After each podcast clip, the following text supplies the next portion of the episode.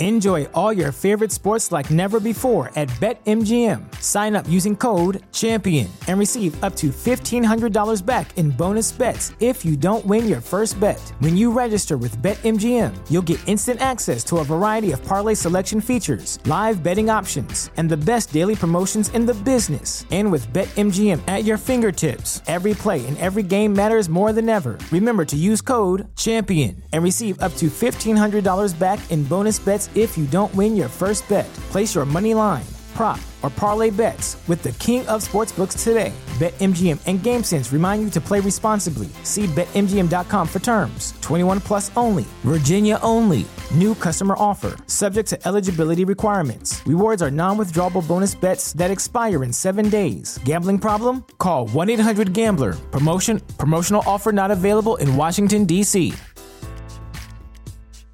As humans, we're naturally driven by the search for better. But when it comes to hiring, the best way to search for a candidate isn't to search at all. Don't search, match with Indeed. When I was looking to hire someone, it was so slow and overwhelming. I wish I had used Indeed. If you need to hire, you need Indeed. Indeed is your matching and hiring platform with over 350 million global monthly visitors, according to Indeed data, and a matching engine that helps you find quality candidates fast. Ditch the busy work. Use Indeed for scheduling, screening, and messaging so you can connect with candidates faster. And Indeed doesn't just help you hire faster. 93% of employers agree Indeed delivers the highest quality matches compared to other job sites, according to a recent Indeed survey. And listeners of this show will get a $75 sponsored job credit to get your jobs more visibility at Indeed.com slash podcast. That's Indeed.com slash podcast. Terms and conditions apply.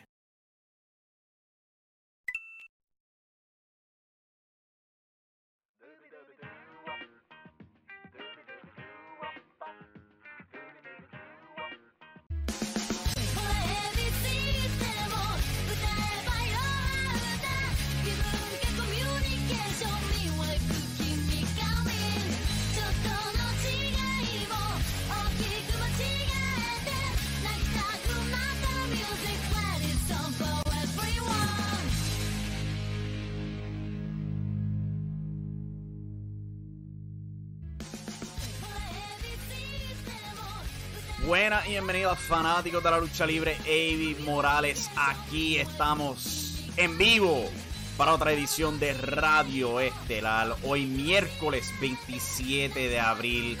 It's Wednesday night and you know what that means. Vamos a estar hablando esta noche de AEW Dynamite. Pero ese no es el único show que se transmitió hoy. La Revolución Femenina tuvo su segundo programa y vamos a estar tocando ese tema. Al igual que, pues, eh, hay que hablar de él de nuevo. El Invader y la IWA y sus tácticas promotoras en ruta a juicio final este sábado. Eso, varias notas de noticias y todo eso. Recuerda que estamos en vivo los lunes, miércoles y viernes acá en nuestro canal de YouTube, al igual que los domingos. Luego de cada programa sea Monday Night Raw, AEW Dynamite y AEW Rampage. Recuerden, Impacto Estelar. YouTube.com forward slash Impacto Estelar. Se suscriben al canal. Si pueden, le dan likes a los videos. Eso nos ayuda un montón. Si pueden, lo pueden compartir también. Se pueden suscribir al canal. Le dan a la campanita de notificaciones. Así saben cuándo nos vamos en vivo. Exactamente. O si no, nos puedes buscar en cualquier aplicación de podcast. Vamos a estar Simplemente busca Impacto Estelar, te suscribes y lo recibes directamente a tu celular. Y ahí también le puedes dar like a los podcasts. O si no, lo puedes bajar directamente de nuestro website, impactoestelar.com. Ya tenemos gente en el chat. Viejo Sabroso dice, buenas noches, saludos desde Chile, acá con lluvia, papá, aquí también en Puerto Rico, específicamente en el área oeste y norte de la isla, ha estado lloviendo mucho, cual ha resultado en tremendo frío. Es abril, qué rayos, ¿por qué diablo yo estoy congelándome aquí si el invierno pasó? Damn it all. Pero pues, eh, son cosas de vivir aquí eh, eh, en el Caribe. Ah, ¿Qué tenemos aquí en el chat? Nos dice Jester Ortega, dice, ¿de qué estaremos hablando? ¿De cuando Manny trató de ahogar al Invader o la hacía caliente con el Invader? Oh my God. Hay tanto que destapar con eso. Lo voy a estar tocando, pero primero quiero hablar de Dynamite, sacar Dynamite del camino. Después hablamos de la revolución femenina, donde yo creo que podemos comparar cosas con lo que está pasando actualmente con el Invader, IWA y todo eso. O sea que ese es el plan ahora. Vamos a ir con Dynamite, la, la reseña por supuesto disponible en impactoestelar.com. Ahí la tenemos en pantalla, pueden ver este, la gráfica y todo eso. El show emitió esta semana en vivo desde el la Acura Center de Philadelphia, Pennsylvania, por supuesto, el hogar de la ECW, también de Ring of Honor, pero nunca lo notaron mucho. Pero hubieron muchas referencias a ECW en este programa. Eh, aunque la primera no fue una referencia a ECW. Este, primero bajo CM Punk, se sentó con los comentaristas. Y la primera lucha del programa fue una clasificatoria para el Owen Hart Cup. Campeón en parejas Ring of Honor y de AAA Dax Harwood contra campeón en parejas Ring of Honor y AAA Cash Wheeler. Esto fue una tremenda lucha clásica al ras de la lona. Pura, pura, pura. Simplemente dos caballeros metiéndose ese ring, llaveando, contra llaveando. De vez en cuando trataban un par de planchitas, par de golpes, una que otra movida grande. Esto fue excelente. Altamente recomendada al final del día. Dax Harwood, quien ya ha tenido dos luchas mano a mano en AEW, colecciona al fin su primera victoria planchando a su pareja Cash Wheeler y calificando para el Owen Hart Cup. Después de eso, los dos se abrazaron y se hizo oficial. CM Punk versus Adam Hangman Page como la lucha estelar de Double or Nothing por el campeonato mundial AEW. Hangman Page se supone que estuviera en este show y aparentemente bien involucrado en él, según este un reportaje de Dave Meltzer, pero contrajo COVID-19 y tuvieron que cambiar un montón de cosas en el show. No hubo ángulo, no hubo reto ni nada. Simplemente tiraron la gráfica en pantalla. CM Punk bajó el cuadrilátero con el micrófono y él habló de cómo, mira, yo, antes de llegar a la AEW, yo no pensaba que estaba preparado para esto. Pero me he medido aquí con lo que yo pienso que es el mejor roster de lucha libre que he visto. Yo no te puedo garantizar que voy a ganar, pero sí te puedo garantizar que voy a dar lo mejor de mí. A mí no me gusta apostar, pero yo apuesto que le voy a dar la pelea más grande a Hangman Page. Una excelente promo babyface por parte de CM Punk. ¿Quién se sorprende? Nadie, nadie en lo absoluto. Pena que Hangman no pudo estar porque de verdad que le hace falta interactuar con CM Punk. Pero yo creo que vamos a acelerar eso poco a poco según pasan las semanas. yo sé que el reinado de, de Page no ha sido el más llamativo. Pero tenlo por seguro que cuando el tipo habla, el tipo habla muy bien también. Eh, pasamos tras bastidores donde Dan Lambert y Scorpio Sky se preparan para su lucha. Y después de eso tuvimos el Blackpool Combat Club el campeón puro de Ring of Honor, Wheeler, Utah, en su pueblo natal de Philadelphia, junto a Brian Danielson y John Moxley, enfrentando a The Factory, QT Marshall, Aaron Solo y Nick Camarado. Y en ringside estaba Anthony Ogogo haciendo su regreso después de irse a gira con Progress Wrestling en Inglaterra. Esto fue lo que podía esperar del Blackpool Combat Club. Pura destrucción se añadió un poquito de toque para, ¿sabes? Darle ese ánimo técnico a Wheeler Utah, donde pues él estaba trabajando con el público. El público, obviamente, estaban calientes para este tipo. Y otro detalle, tiene nueva música ahora. Él, ¿sabes? Eh, eh, abandonó los tenis, abandonó los colores neones, abandonó todo lo que lo hacía indie y ha cambiado completamente este Wheeler Utah. Y pues la lucha acabó con John Moxley y Brian Danielson aplicando rendiciones en estéreo mientras Utah planchaba a... ¿Quién era que planchó? Creo que era Aaron Solo con el seatbelt. Si hay una cosa que yo creo que ya es hora de cambiar con Wheeler Utah es ese final. Si te soy honesto, esa movida final, el seatbelt tiene que cambiar porque no pega para este personaje sangriento. De verdad, hace falta cambiarlo. Eh, MJF y Sean Spears se sientan en el público, se preparan para la lucha entre Wardlow y Lance Archer. MJF insulta a las mujeres de Filadelfia. Y Lance Archer hace su entrada al cuadrilátero. Luego Wardlow, pues Wardlow, como estipula MJF, tiene que bajar al cuadrilátero esposado. Los guardias de seguridad le quitan las esposas, pero en eso, Lance Archer se tira encima de él con un tope mortal. La pelea se forma, los dos simplemente se van a golpe dándose duro. Wardlow trata el powerbomb, no puede. Eh, Lance Archer trata el chokeslam, tampoco puede. Pero este contra, ya, porque no le cabe otra palabra. Este anormal de Lance Archer pasó meses lesionado del cuello cuando trató un moonsault y cayó en su nuca. ¿Y qué hizo este anormal? Lo trató de nuevo y lo logró. ¡Ay, qué bravo es!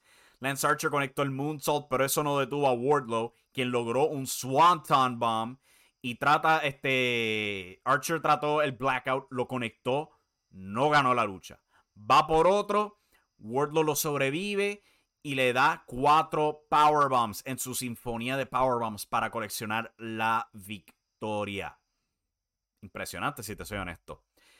Luego de eso, el Jericho Appreciation Society bajan al cuadrilátero Angelo Parker dice que Tony Khan reconoce entretenedores, sports entertainers, como un éxito para eh, la galaxia AEW, como él lo dice. Este, y por ende han prometido este segmento libre de violencia. Eddie Kingston, Ortiz y Santana manchan cuadrilátero. Ellos simplemente quieren pelear y, oh my god, la camisa de Eddie Kingston la camisa de Eddie Kingston con Bruiser Brody. ¿Él, estará prestando atención a qué pasa en Puerto Rico? A mí no me sorprendería, si te soy honesto, si Santana le ha dicho, mira, mira las enormidades que están tratando en Puerto Rico. Y se puso la camisa de Bruiser Brody y empezó a tirar sillas como Bruiser Brody también. Oh my God. Quedó como dedo en el anillo. Él confronta a Jericho quien, ¿sabes? Jericho amenazó con, hey, este, vamos a aniquilarlos uno a uno. Entonces Eri le dice, ¿tú sabes de qué se trata eso? Yo quiero que tú entiendas de qué se trata eso de aniquilarlos uno a uno.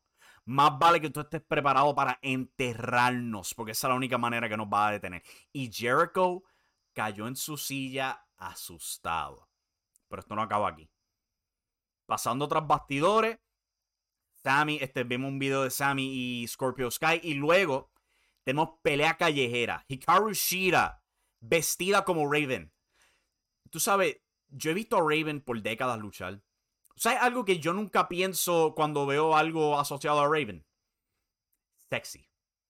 Pero bajó Sexy Raven al cuadrilátero para enfrentar a Serena Deep. La quinta lucha en este río. Yo creo que jamás en la vida yo he visto cinco luchas de la misma en AEW. Pero este feudo lo han estirado como un chicle malo, si te soy honesto. Eso sí, fue una pelea callejera bastante nítida. No hubo sangre, se enfocaron más en la historia del feudo, donde pues Serena Deep se enfocaba en la rodilla de Hikaru Shira, eh, repetidamente tratando de golpearla. Le tiró polvo en la cara, este, bien a los Rey González. Y eventualmente logra golpear la rodilla de Shira. Eso permite que aplique un Texas Cloverleaf y la rinda para de nuevo vencer a Hikaru Shira. Y vemos tras bastidores a Thunder Rosa viendo la lucha. Yo creo que es bastante obvio para, para dónde vamos para Double or Nothing. Thunder Rosa contra Serena Deeb. Y suena como muy buena lucha, si te soy honesto. MJF hace una llamada para ver quién va a ser la próxima, eh, digo, víctima no, el próximo oponente de Wardlow. Hace una llamada, él dice, Big Man, hablando de esta persona, pregunta si está disponible para la semana que viene. Después de que enganche el teléfono, él habla de esta persona ser muy inteligente, bien alto, más alto que Wardlow, and you can't teach that. Parece que han abierto las puertas de nuevo con Impact Wrestling porque parece que el oponente de Wardlow va a ser W. Morrissey. Will Morrissey, antes conocido en la WWE como Big Cass. Y si ustedes no han visto a Will Morrissey en Impact Wrestling, ustedes están perdiendo una reinvención increíble. Este tipo se ha reinventado con un, ¿sabe? El, se ve increíble la condición física de Will Morrissey, si te soy honesto. Se ve mucho más confiado, se ve mucho mejor en el cuadrilátero, se ve tan enfocado. Esto es una, me da. Yo, yo espero que Impact Wrestling haya firmado este tipo por varios años, porque corren un riesgo si AEW viene y lo agarra, como hicieron con Ethan Page y un montón de otros. Pero pues Impact Wrestling logró quedarse con Josh Alexander. Vamos a ver si logran quedarse también con Will Morrissey. Pero muy probablemente la semana que viene es Wardlow contra Will Morrissey. Eh, en la tarima aparece Fuego del Sol, atacado por House of Black. Pero en el cuadrilátero vemos encapuchado, así como estoy haciendo yo en el video, a quien parece ser Alex Abrahantes, quien habla de Penta Oscuro, eh, como le habían avisado de dejar a Fuego del Sol quieto. Ellos van al cuadrilátero y rodean a Alex Abrahantes pero Penta Oscuro sale en la tarima, seguido por Pac. Y después Alex Abrahantes. Y el que está en el ring se quita la capucha. Ahí vieron mi calva. Y sale Rey Fénix, al fin haciendo su regreso a AEW después de meses lesionado por el brazo. Y los tres atacan a House of Black. Aquí hay una división de tercias que está de verdad que reventando. Eh, tras bastidores, Tony Schiavone tiene a Swerve Strickland y a Darby Allen. Estos dos se van a enfrentar en Rampage por otra oportunidad en el Owen Hart Cup. Eh, ambos han trabajado juntos en Seattle por muchos años. Se criaron en la empresa Defy Wrestling. Se conocen bastante bien. The Undisputed Elite, el equipo de Adam Cole, Kyle O'Reilly, Bobby Fish, Matt y Nick Jackson junto a Brandon Cutler enfrentaron a Griff Garrison, Brian Pillman Jr., Lee Johnson, Dante Martin Brock Anderson con Julia Hart y Anderson en ringside. Esto fue una lucha bastante rápida, simplemente una manera para exhibir a los Young Bucks y Red Dragon. Adam Cole hizo un divino hasta el final de la lucha. Y también pues para plantearte las semillas de que eventualmente vamos a ver los Young Bucks, probablemente con Kenny Omega, contra Red Dragon y Adam Cole. Nada malo con eso. Eventualmente, pues tenemos un PTE Trigger y The Boom asegura la victoria para el Undisputed Elite. Los cinco se ponen camisas, aunque Nick y Matt se ven medio eh, no tan seguros de toda esta vaina. Pasando tras bastidores, el Jericho Appreciation Society ataca a Ortiz, Santana y Eddie Kingston. Chris Jericho prende una bola de fuego en la cara de Eddie Kingston, requiriendo atención inmediata.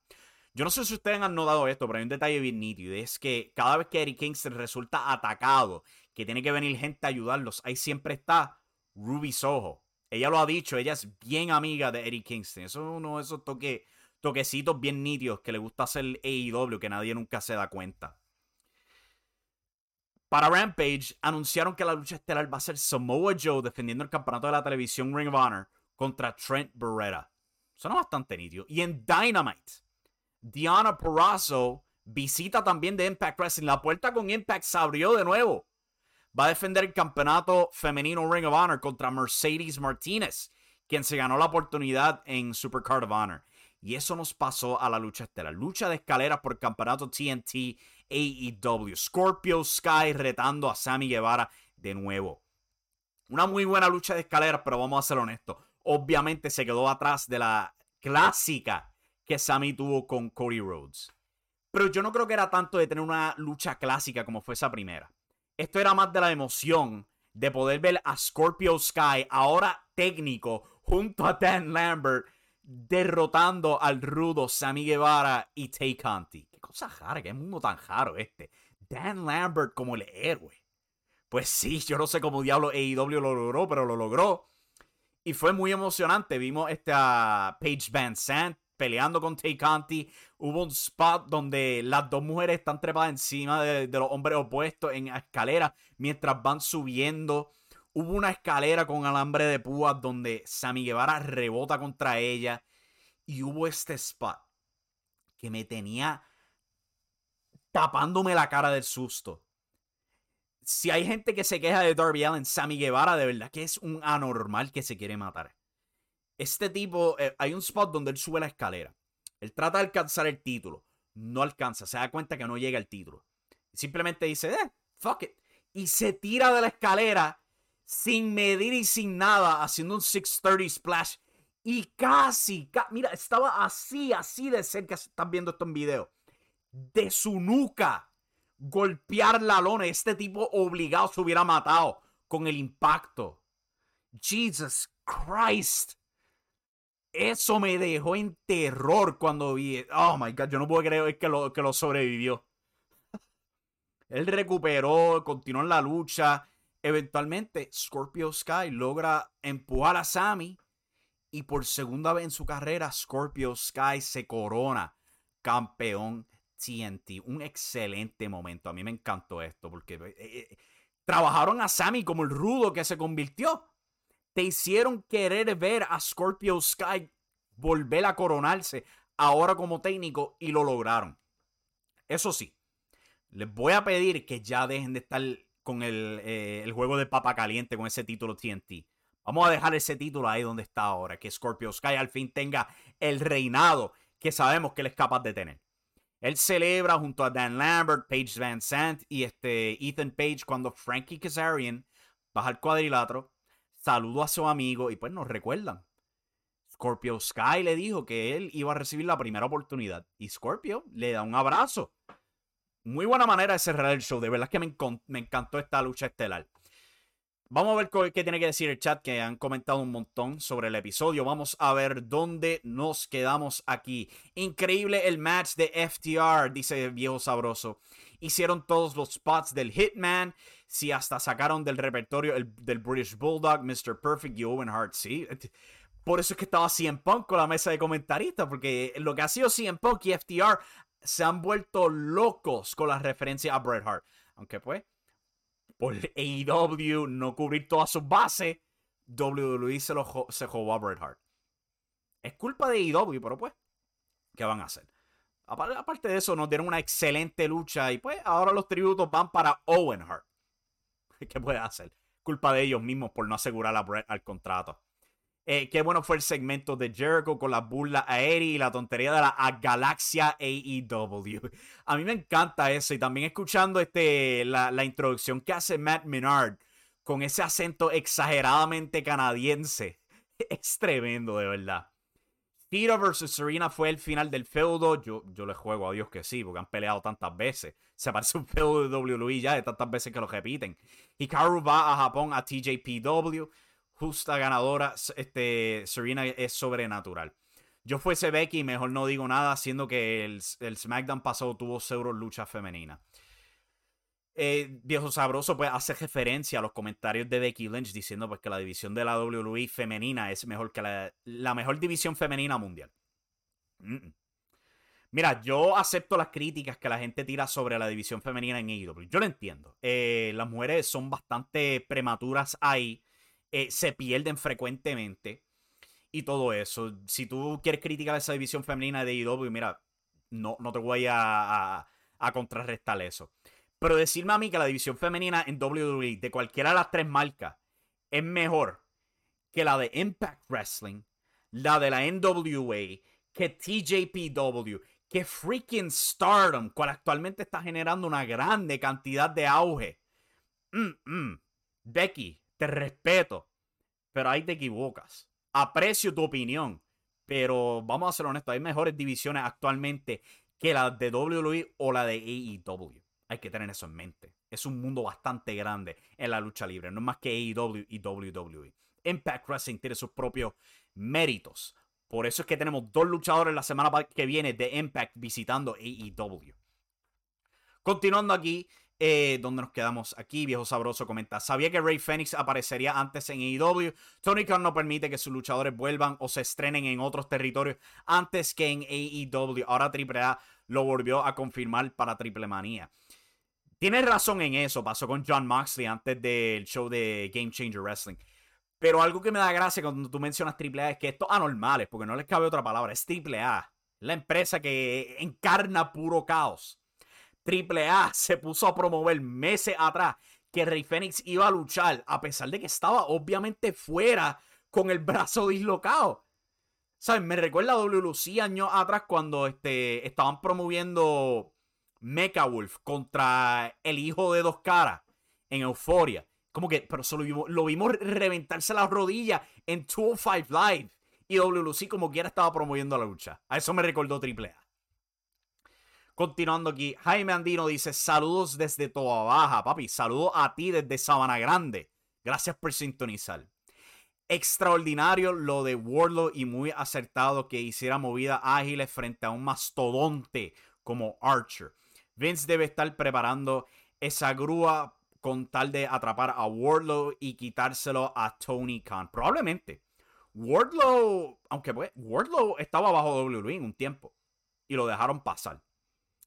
Pero Wardlow es increíble. Entre las powerbombs, esa, eh, él abrió la lucha con un huracán rana y brincó con la misma facilidad que cuando Rey Fénix hace dicha movida.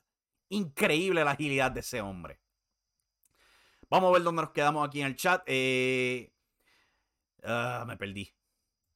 Mala mía, me perdí. Me pregunto si este evento de New Japan y AEW tendrá a Darby Allen contra Hiromu Takahashi, dice Jethro Ortega. Esa lucha estaría brutal.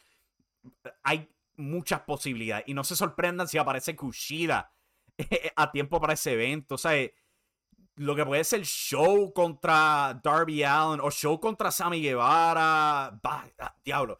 Yo podría dedicarle un show más que hablar de, las posibilidades de ese evento entre New Japan y AEW. Es más, quién sabe, a lo mejor me lo tire eventualmente para un domingo. Hablar de eso nada más. Si no hay pay-per-view, hablamos rápidamente de Puerto Rico. Podemos hablar de posibilidades para The Forbidden Door. Viejo Sabroso comenta, Guevara casi se mata con ese spot aéreo cayendo mal, pero luego eh, se para como si nada. Es un Kota Ibushi cualquiera. Yo tampoco creía que estuviese ya incorporado. Y luego va y hace el cutter asesino. Mucha... Sammy Guevara en ese spot de verdad que demostró que él no le importa ni siquiera morir. Él estaba así de cerca, no, no de desnucarse, de matarse. Cuando se tiró sin ni siquiera medir. Diablo, bárbaro. Jaime Andino comenta Dynamite, como siempre, dando shows entretenidos. Sí, eh, me encantó el show. El título TNT no es una papa caliente porque con esta derrota de, este, de Guevara logró algo importante, que le quitaron los dos récords de Cody con el título TNT. Míralo tú mismo. Eh, yo entiendo eso. Este, Tampoco lo digo como eh, crítica lo de la papa caliente, pero es como que, ¿sabes? Sammy Scorpio, Sammy, ahora Scorpio tenemos como que, ok, podemos parar esto y darle el reinado duro. Yo no creo que sea este con la meta de bojar el récord de Cody, porque, ¿sabes? Ellos no tienen miedo de mencionar a Cody como alguien grande todavía en AEW. simplemente pienso que era parte de la historia y todos los enredos que se, se han tenido que dar. Continuando aquí, este viejo sabroso comenta, ya Cody no es el dueño del récord de más títulos ganados y reinado más breve, es de Sammy Guevara. Beso del olvido de, todo, de TK a Cody Hogan, dito. Contra. Pico, mandando saludos. Pico, quédate pendiente. Vamos a hablar prontamente de. Ya me imagino que tienes que saber qué. También este comenta la división de IW es floja al igual que WWE, pero esperas que Vicky no ponga arriba a su marca. Sí, yo entiendo eso. Entiendo eso, pero este si vamos a hablar no sé, yo, yo hubiera preferido que yo hubiera dicho, hay mucho talento de muchas divisiones femeninas, este, un poquito más parcial. Me hubiera gustado. Eh, viejo Sabroso comenta, estamos de acuerdo que Stardom y TJPW es lo mejor en lucha femenina, el resto está muy por debajo. Es que Stardom está a otro nivel actualmente. ¿Sabe? Por lo que yo he escuchado, gente prefiere Stardom por encima de New Japan hoy día. Cual es impresionante. Pico comenta, WLC supo que Sport 50 estaba lastimado, pero no iba a dejar de usarlo y ese era su money marker para ese tiempo, sí. Eso fue increíble, como ellos promovieron a 450 para ese show de euforia, literalmente hasta la campana. Era increíble porque todo el mundo sabía, o era bien público lo que pasó con 450 en ese episodio de, de 205 Live. y ellos a, cojones lo promovieron. Sammy Guevara está igual que el Invader, que no importa morir en el ring. Eh, pues sí, porque Sammy hizo un spot aterrador en ese show.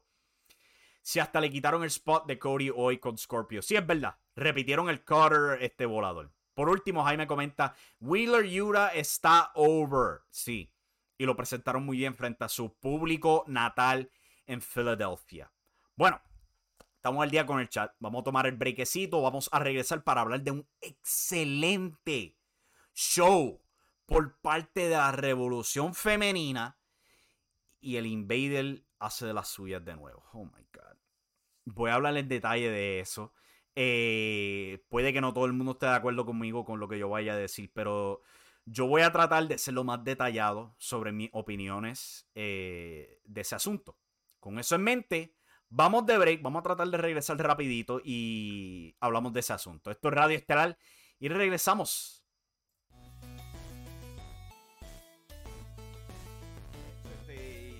Era eso?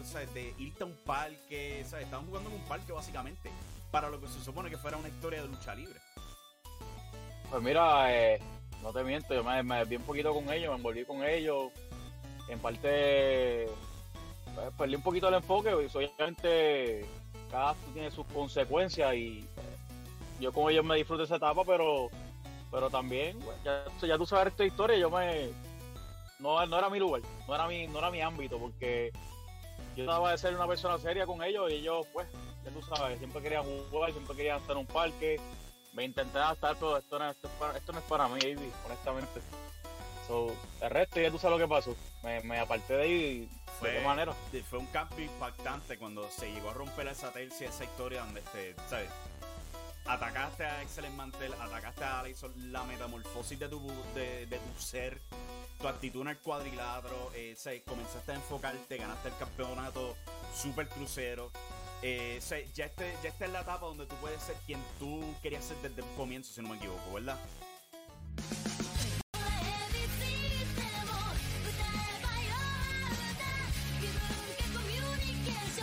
Se los dije que quedaría regresar rápido. Pueden checar el resto de esa entrevista con Mark Davidson en nuestro canal de YouTube, youtube.com forward slash Impacto Estelar. Recuerden darle like a este video, nos ayuda un montón. La Revolución Femenina presentó su segundo programa esta semana, en el día de hoy, eh, titulado Introducción, continuando la temática de libros que han estado presentando. La reseña está en impactostar.com. Yo les puedo decir algo honesto. Yo he visto tantos programas de lucha libre en Puerto Rico, especialmente este año. ¿sabes? Son seis por semana que tenemos con Ground Zero Wrestling, LAWE, WLC, IWA, CWA, etc.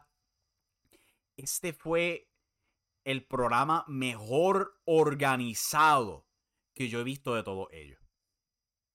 De verdad, ellos aprovecharon esos cuarenta y pico minutos de este programa al máximo, mejor que cualquier otro programa. Y hay otros shows que han sido buenos últimamente. CWA, el último episodio del AWE, ambos fueron buenos, pero este fue el show que yo sentí que mejor aprovechó su tiempo. De verdad. Como yo comenté en el chat de ese show, yo sentí que ese, ese trapo de show de 40 minutos hizo más para desarrollar todo su roster de lo que WLC y OWA han hecho juntos en todo el año. Jaide simplemente se expresó diciendo, mira, yo aprendí que la victoria se consigue buscando el conteo de tres y eso hice para vencer a Raven Marie. Eso va a ser de nuevo para ganar esta vez. Nancy explicó su papel como la examinadora de las principiantes de la división femenina, te habló de su oponente, explicó de qué se trata su oponente y te promovió la lucha en una oración. No la conocía, no conocía esta tal bitterness, no sabe dónde entrenó, pero la impresionó. La entrevista con Milena, sin mentirte para mí, fue uno de los mejores segmentos que yo he visto este año en Puerto Rico, la lucha libre. Informativo, educativo, trascendente, si puedo describírtelo de esa manera. Bien simple y directo al grano. Así de bueno fue para mí. Yo no conocía tres pepinos de Milena, yo ni sabía qué este, pronombres utilizar al dirigirme hacia ella pero aprendí toda su historia, su meta. Me, me juquearon para apoyarla en su meta para eh, trascender como la primera luchadora transgénero en la isla de Puerto Rico. Así de buen trabajo hizo este show. Las luchas te dieron un par de luchas nítidas.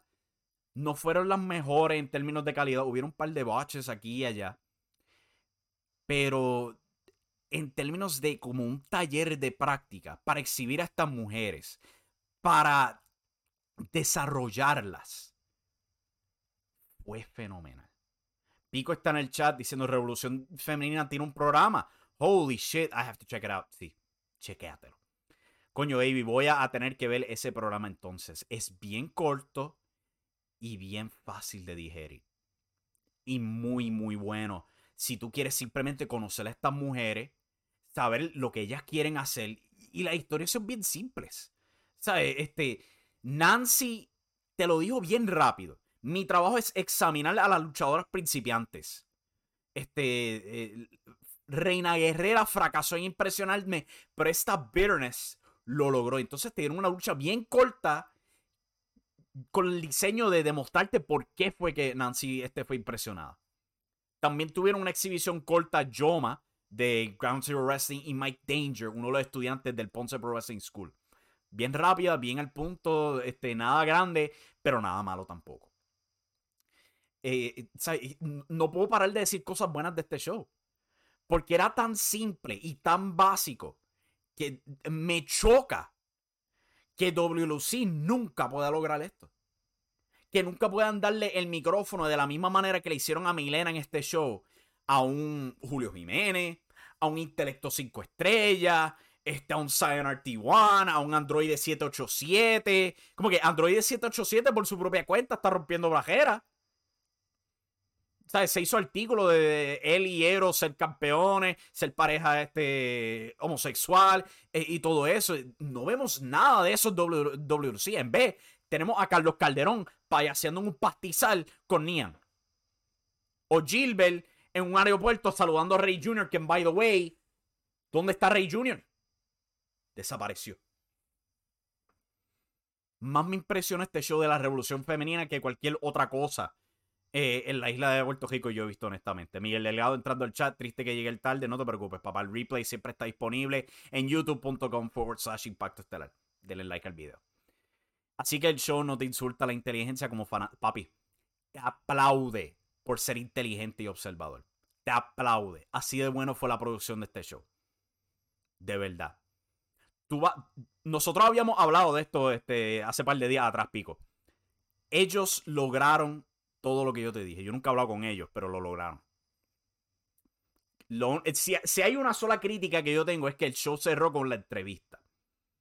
Eso siempre es como que algo que me pica con Puerto Rico. Siempre tienen que cerrar con este segmento bien largo, sea de entrevista o de promoción. Es como que cierren con una lucha. cierren con una lucha. Eso es lo que yo pido. Este Pico dice, creo que Rey Jr. vio cómo está WLC y arrancó con el avión. Papi, Rey Jr. no es el único que falta. No sé si te has dado cuenta. Falta cierto, cierta maravilla, falta. Y falta, pues, el padre de Rey Jr. Hay cosas que han desaparecido en WC sin explicación. Y este viernes salgo un artículo detallando teorías de todo eso. En contraste, vamos a hablar pues del Invader. El Invader eh, otro video involucrándolo esta semana, publicado por IWA, donde Javier Balqui López se sentó a entrevistarlo, continuar promoviendo juicio final y todo eso. Ah, mira, yo sé que Invader no ha tenido la vida más fácil, obviamente. El tipo lo habló en su video. Habló, pues, conocemos del fuego, habló sobre la tragedia de perder una hija en esta piscina, una hija de un año y medio, todo eso. Eso yo, eh, obviamente es trágico, es fatal. Yo no se lo deseo a nadie, a nadie, obviamente. Él dice eso, él habla de eso, de ese incidente, a 11 minutos y 30 segundos de ese video. Dos minutos después, él habla sobre cómo el camerino de WLC le echó la espalda cuando lo acusaron de él de matar a Bruiser Brody, quien, by the way, Eddie Kingston tuvo su camisa de Bruiser Brody puesta en Dynamite.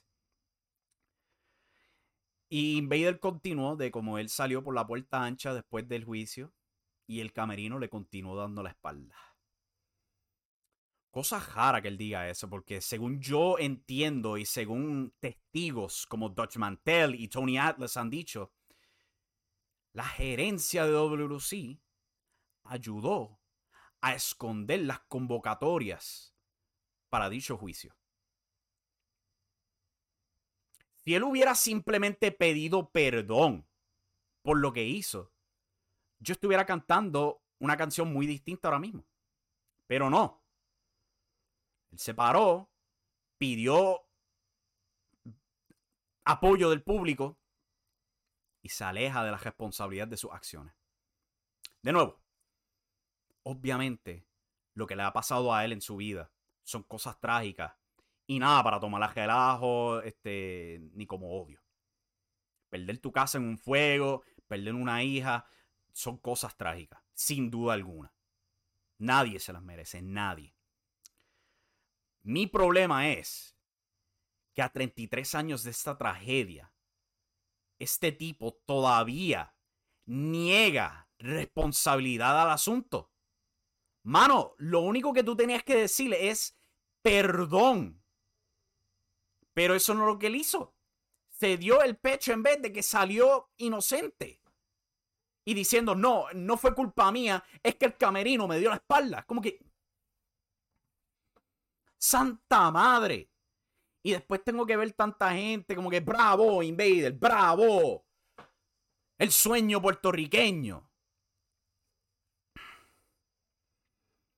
De nuevo, si, hubiera dicho perdón, esto hubiera sido muy distinto. Es más, hubiera sido mejor. Invader habló de cómo él quiere hacer la historia a los 76 años. Fine. Whatever. Pero entre el contraste de hablar de las tragedias que él ha pasado y en empujar la responsabilidad hacia las tragedias que él ha causado. Mano, yo estoy loco que pase el juicio final para simplemente echarlo para un lado y olvidarnos de él. Es, es un ojo negro. Es un ojo negro moral. Mira, yo entiendo que yo estoy en la minoría en este asunto. Yo lo entiendo. Yo he vivido con esta opinión por años y me quedo en el lado este, de la minoría. That's fine with me. Pero, pero yo no puedo estar loco en pensar de la manera que estoy pensando, honestamente. ¿Me equivoco? Pregunto, ¿me equivoco yo en, la manera que estoy pensando? ¿Sabes? ¿Cuál de difícil es que el tipo asuma responsabilidad? Vamos con el chat, que este Pico tiene un par de cosas que decir ahí. Nada de lo que parece en WC, este, sí, yo me imagino que probablemente están escondiéndose hasta que sea hora de promover Summer Madness y ahí es que salen todas las historias de nuevo del closet y actúan como si nunca estuvieran escondidas. A menos que WC venga con una sorpresa para Summer Madness con Eddie y Rey Padre y Junior. Sí, probablemente. Eso es lo que, lo que teorizo. Utilizó la muerte de Brody para presentarse como una víctima que supera cualquier obstáculo, dice Jethro. Exacto. Exacto. Eso, es, eso está Cabrón. Cabrón. Y después tengo que escuchar gente diciendo que, esto es buena historia, bro, brother. Buena historia con Tommy y Lena, si te soy honesto. Buena historia, he visto lo de Mike Mendoza, poco a poco siendo este, aturdido por las consecuencias de sus acciones. Buena historia ha sido Luis Forza en su rebelión en contra de SWA y lo que ha hecho. Lo que yo he visto entre Maniferno y el Invader, un juego de Tommy Jerry, si te soy honesto. Donde Manny repetidamente se mete a la urbanización y ataca a Invader en su casa. Parece un episodio de Tommy Jerry. Y hay gente que, pues, que, yo he visto que se han molestado. Ah, que sí, en los tiempos de antes no se hubieran quejado. Como que. Primero que todo, que los cambios de los, tiempos de antes son los tiempos de antes. Las cosas cambian. Y segundo que todo, que esto no es exactamente historia buena. Ok, tenemos mejor televisión hoy día para reflejar sobre qué es buena televisión. Pico comenta, lo que pasa es que los fanáticos se envuelven con la promo y la lucha de este sábado que ignoran sobre lo de Brody. eso yo lo entiendo. Totalmente. Yo de nuevo, yo estoy en la minoría. Estoy en la minoría, yo lo entiendo, lo acepto. Pero eh, es como que eh, también quiero, ¿sabes? Levantar la mano, a ver si alguien levanta la mano conmigo, si es que este, me, siento, me siento como si estuviera loco a veces. De que yo digo que uno más uno es dos y hay gente alrededor diciendo uno más uno es tres. Así me siento a veces con este tema. Mira, de nuevo, yo lo entiendo. Entiendo que Invader pues, ha logrado cautivar al público puertorriqueño. Yo no te niego, es tremendo promo. Está en tremenda condición física. Yo, yo no te puedo negar los hechos aquí. Todavía da increíbles promos, pero pues, eso está difícil olvidarte de, cómo hacer eso. Al menos que sea Vince McMahon. Pero al mismo tiempo, e, es, es el ojo negro, la nube negra que nos ha perseguido en la lucha libre boricua por décadas. Y yo estoy al punto de yo quiero echarlo para atrás y ya. De verdad. Lo de Brody prácticamente jodió el Golden Age de la lucha libre en Puerto Rico, exacto. Y todavía nos persigue. Mira Dynamite. Eddie Kingston bajando con la camisa de Bruiser Brody, tirando las sillas como él. Y nosotros anhelando al hombre que nos quitó a Bruiser Brody. Te admito que soy culpable en overhype de esta promo de Pepe, pero no se puede tapar lo sucedido en julio de 1988. De nuevo, yo entiendo que Invader es tremendo con las promos. Yo no te niego eso por un segundo.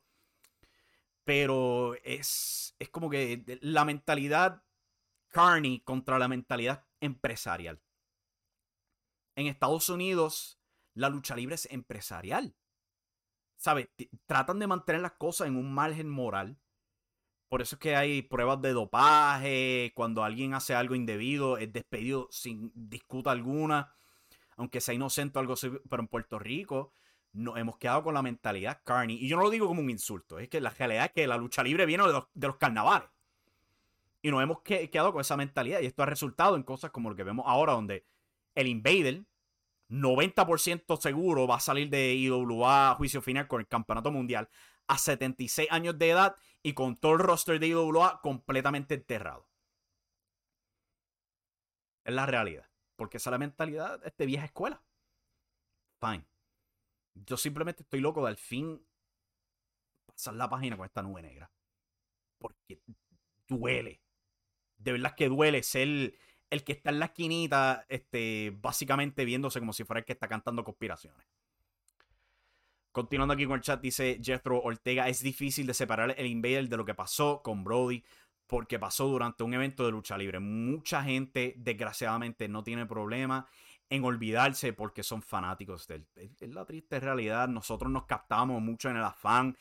Pasa con otras figuras de la lucha libre, como lo ha sido Jimmy Snuka, Chris Benoit. Chris Benoit ese era uno de mis favoritos, sin duda alguna. Pero yo tengo que aceptar que él hizo unas cosas de las cuales jamás en la vida se pueden olvidar. Cosas absolutamente horribles. Yo nunca te voy a decir, ah, deberíamos separar Chris Benoit, luchador, de las tragedias, porque no. La tragedia es parte de su carrera. Hay que aprender no tan solo de lo bueno que hizo Chris Benoit en su carrera dentro del cuadrilátero, pero también de sus errores, de lo poco que se cuidaba, de su abuso de sustancias y obviamente la tragedia que él cometió con su familia. No podemos separar lo malo de lo bueno al recordar un luchador. Pico dice, ahora tú mencionas eso de Brody y Pepe y los fanáticos de aquí se enojan y dicen que pasen la página. Pero lo que está mal está mal. Observa esta promo. Observa esta promo donde el Invader habla de la tragedia de perder a su hija. Y después se contrasta ni dos minutos después de decirlo con la tragedia de Bruce Brody. Su hijo se crió sin su padre. Su esposa se crió sin su esposo. Invader nos pide apoyo por todas estas desgracias que le han pasado en su vida pero se quita la responsabilidad de la tragedia que él causó. Vamos, hay que reconocer eso, gente, hay que reconocer eso, Puerto Rico. De verdad hay que reconocerlo, no nos podemos tapar los ojos de un asunto como ese. ¿Sabes? Es increíble. Pregunto si habrán eh, enterado de las carteleras este sábado algunas compañías en USA. Yo escribí un artículo cuando la, la lucha se anunció. Generó un poco de interés en la página donde yo la escribí, este Last Word on Pro Wrestling, pero, chacho, nadie más la cubrió. Nadie. Si yo recuerdo, la última vez que cubrieron algo que pasó en Puerto Rico fue cuando CWA anunció la aparición de Marty Skrull. Que después de nuevo yo escribí un artículo, ese artículo fue repetido en Web is Jericho, o sea, la página de Chris Jericho, notando que Marty Skrull estaba volviendo activo a la lucha, la lucha libre. Es, es, como que, ¿sabes? Lo de Marty Skrull fue un caso de posible pedofilia en contraste con lo que hizo este, el Invader. Hace poco, este Lince Dorado fue pautado para una lucha en The Crash, involucrado no tan solo a Marty Skrull, pero también a Travis Banks, otro acusado de pedofilia. Y Lince Dorado, puertorriqueño, by the way, dijo: No, yo no quiero nada de eso. Lo dijo públicamente. Pero, ¿sabes? Esto del Invader no ha generado ni un pito de atención a nivel internacional. Pico dice, no te creas, Pepe es solo un empleado de IWA, tiene un, equipo de trabajo que todos dan ideas y se esfuerzan, las ideas de los luchadores nuevos son usadas. Espero que los usen más después del sábado. Yo espero también que sí, pero al mismo tiempo yo no tengo esperanza. Yo no tengo esperanza de todo eso porque este lo estamos viendo actualmente como se han comportado con este roster el que está haciendo toda la, ah, toda la publicidad es el Invader. ¿Sabes? Cuando la AOE hizo publicidad para su evento hace par de meses atrás, que tenían esta, a Pedro Portillo, a Puggy, tenían a Alfredo Melie, a Willy Urbina, a JC Jex. Tenían una mezcla de luchadores que ya tú conoces y luchadores nuevos.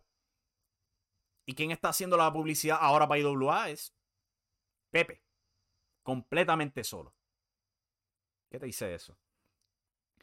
Y ahora que lo pienso también, originalmente Electro era el que se supone que estuviera detrás de Maniferno por el campeonato mundial. ¿Se acuerdan de ese feudo que estaban trabajando antes de la pandemia, involucrando a Electro y Maniferno por el campeonato intercontinental? Electro se quitó para este, criar a su bebé y pues porque también estaba un poco frustrado. Hizo su regreso específicamente para continuar el feudo con Maniferno y en vez fue empujado a un lado con Chris Díaz, Invader cogió su puesto. El mismo Electro, el cual cuando Sabio Vega recomenzó la IWA, peleó a colmillo contra Apolo y Ricky Banderas para ponerlo over a Electro. Eso fue bien público. Se hicieron entrevistas sobre eso Hago el Limpio Podcast entrando al chat diciendo buenas noches a todos. Buenas noches a ti, papá. Espero que estés bien hoy, Avi. Y, ¿sabe? Sabio Vega peleó a colmillo para asegurarse que Electro saliera de esa eh, eh, reunión IWA en el 2018 como el nuevo campeón mundial. Con la mentalidad de empujar la juventud en una nueva generación. Apolo se negó a ser planchado, Ricky Bandera se negó a ser planchado. Pues estaban en entrevistas diciendo, no, no, ese no era el caso. Pero vamos a ser honestos, conocemos la actitud de los dos. Mr. Big se prestó para eso. Tuvo un largo feudo con Electro, con la mentalidad de ayudar a un excelente luchador. Y hoy día, en la IWA, ¿qué ha pasado con Electro? Empujado a un lado junto a Chris Díaz. ¿Y quién está en la estelar? Casi 90% seguro que va a ser el campeón mundial. El Invader como las cosas giran. Y yo entiendo el por qué, siendo porque este... Oh boy, están funando a Chris Dickinson en Twitter. Oh my god, ¿qué, dijo Chris Dickinson por Twitter? Lo están este, acribillando. Espero que no haya dicho algo bobo. Pero, ¿sabes? Es un giro de filosofía, básicamente. Apenadamente también. Y ahora quieren sacrificar a Maniferno y al roster técnico para darle gloria al Invader. Van a haber consecuencias, yo he dicho esto. Ya se reflejan los views por YouTube y todo eso. Se refleja. Cuando el Invader no está ahí, los, los views caen. La boletería cae cuando él ni siquiera está luchando. Él estaba en esa cartelera de antes al juicio y no fue gran cosa la asistencia. puede que llenen este, la asistencia para este para el show de juicio final, pero de nuevo, ¿qué diablos va a pasar después? Una expareja abusó, al parecer, este Chris Dickinson. Fue. Vamos a ver qué pasa con ese asunto. Un asunto en desarrollo ahora mismo entre Chris Dickinson y Twitter, por lo visto. Hablando de esos views y todo eso este que estaba hablando, o sea, hemos subido nuestra más reciente edición en impactoestelar.com hablando de todos los ratings y todo eso. CWA ha subido un poquito, este, podemos ver un poco de ascendencia en sus números. Eh, impacto total, pues rompió récord. Claro, el Invader estaba en el show. Sin duda, alguna eso iba a pasar. Rompió récord y por bastante. Eh, y, ¿sabes? Me voy en detalle con todos esos números. Y pues para la semana que viene vamos a estar examinando los números de la Revolución Femenina. Y el episodio de gratis que ha subido Lau esta semana, lo subieron lunes, como que eh, lo hicieron a propósito, ¿verdad? Para generar los números más altos posibles. Pero subieron un episodio gratis a YouTube como promoción para su sistema de Lau On Demand. Les va bastante bien, diría yo. Los números están bastante positivos para ese episodio. Pero vamos a estar calculando eso la semana pasada. Y por último, podemos leer el artículo en. The Inspiration. El dúo de Cassie Lee y Jesse McKay, antes conocidos como The Iconics, en la WWE, han este, anunciado que van a estar indefinidamente retirándose de la lucha libre. Le han dado gracias a Impact Wrestling por su tiempo ahí. Y parece que tienen oportunidades nuevas que no involucran la lucha libre, las van a estar aprovechando. Eh, ellas tienen un logro bastante distintivo. Las primeras parejas femeninas en ostentar dos campeonatos en pareja distintos norteamericanos. Fueron las segundas campeonas en pareja de la WWE, derrotando a Sasha Banks y a Bailey en WrestleMania 36, si no me equivoco. Y luego de eso se coronaron las campeonas en pareja de la división Knockouts en Impact Wrestling. Ninguna pareja femenina ha tenido ese logro de ser campeona en pareja en dos distintos programas. O dos empresas, como tú quieras decirlo. Enorme logro para ellas. Yo no era el mejor fanático de ellas como pareja dentro del cuadrilátero, pero también eran bien cómicas, de verdad, afuera. Eh, pero pues lo mejor para ellas en esta aparente nueva etapa. Mucho éxito a esas dos. Con eso en mente, un montón de gracias este, a todos los que han sintonizado en vivo. Recuerden, el like. Si pueden dejar ese like antes de irse en el video, eh, se los apreciaría. Muchas gracias por escuchar. Eh, de nuevo, yo sé que estoy en la minoría en ese asunto, pero es que me tenía que expresar. De verdad. Entiendo el afán, eh, entiendo que ¿sabe? alguien con 50 años de trayectoria, alguien engranado, en la cultura popular puertorriqueña, pero yo tenía que sacarme eso del pecho, porque se siente como una espinilla, que por más que yo trato de quitármela, no puedo. Y pues quería por lo menos compartir todo eso con ustedes. Eh, Sabroso tiene un update aquí con lo de Chris Dickinson. Oh boy. Ahora están atacando a la expareja que fue, que fue una a Dickinson, mostrando sus fotos con Joey Ryan. Está poniendo caliente ese asunto. Pero vamos a ver qué salen con los detalles de todo ese asunto entre Chris Dickinson, su ex, Twitter y ahora Joey Ryan. wow. Joey Ryan, ese, ese otro, otro negro en la lucha libre estadounidense en particular.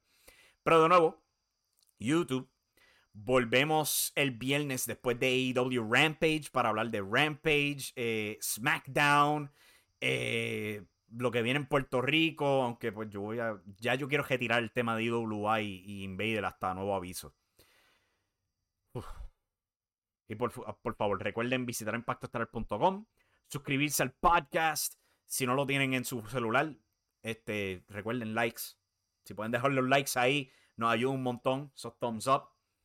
Compartir el video si pueden también nos ayuda, pero ya llegamos al final de este programa.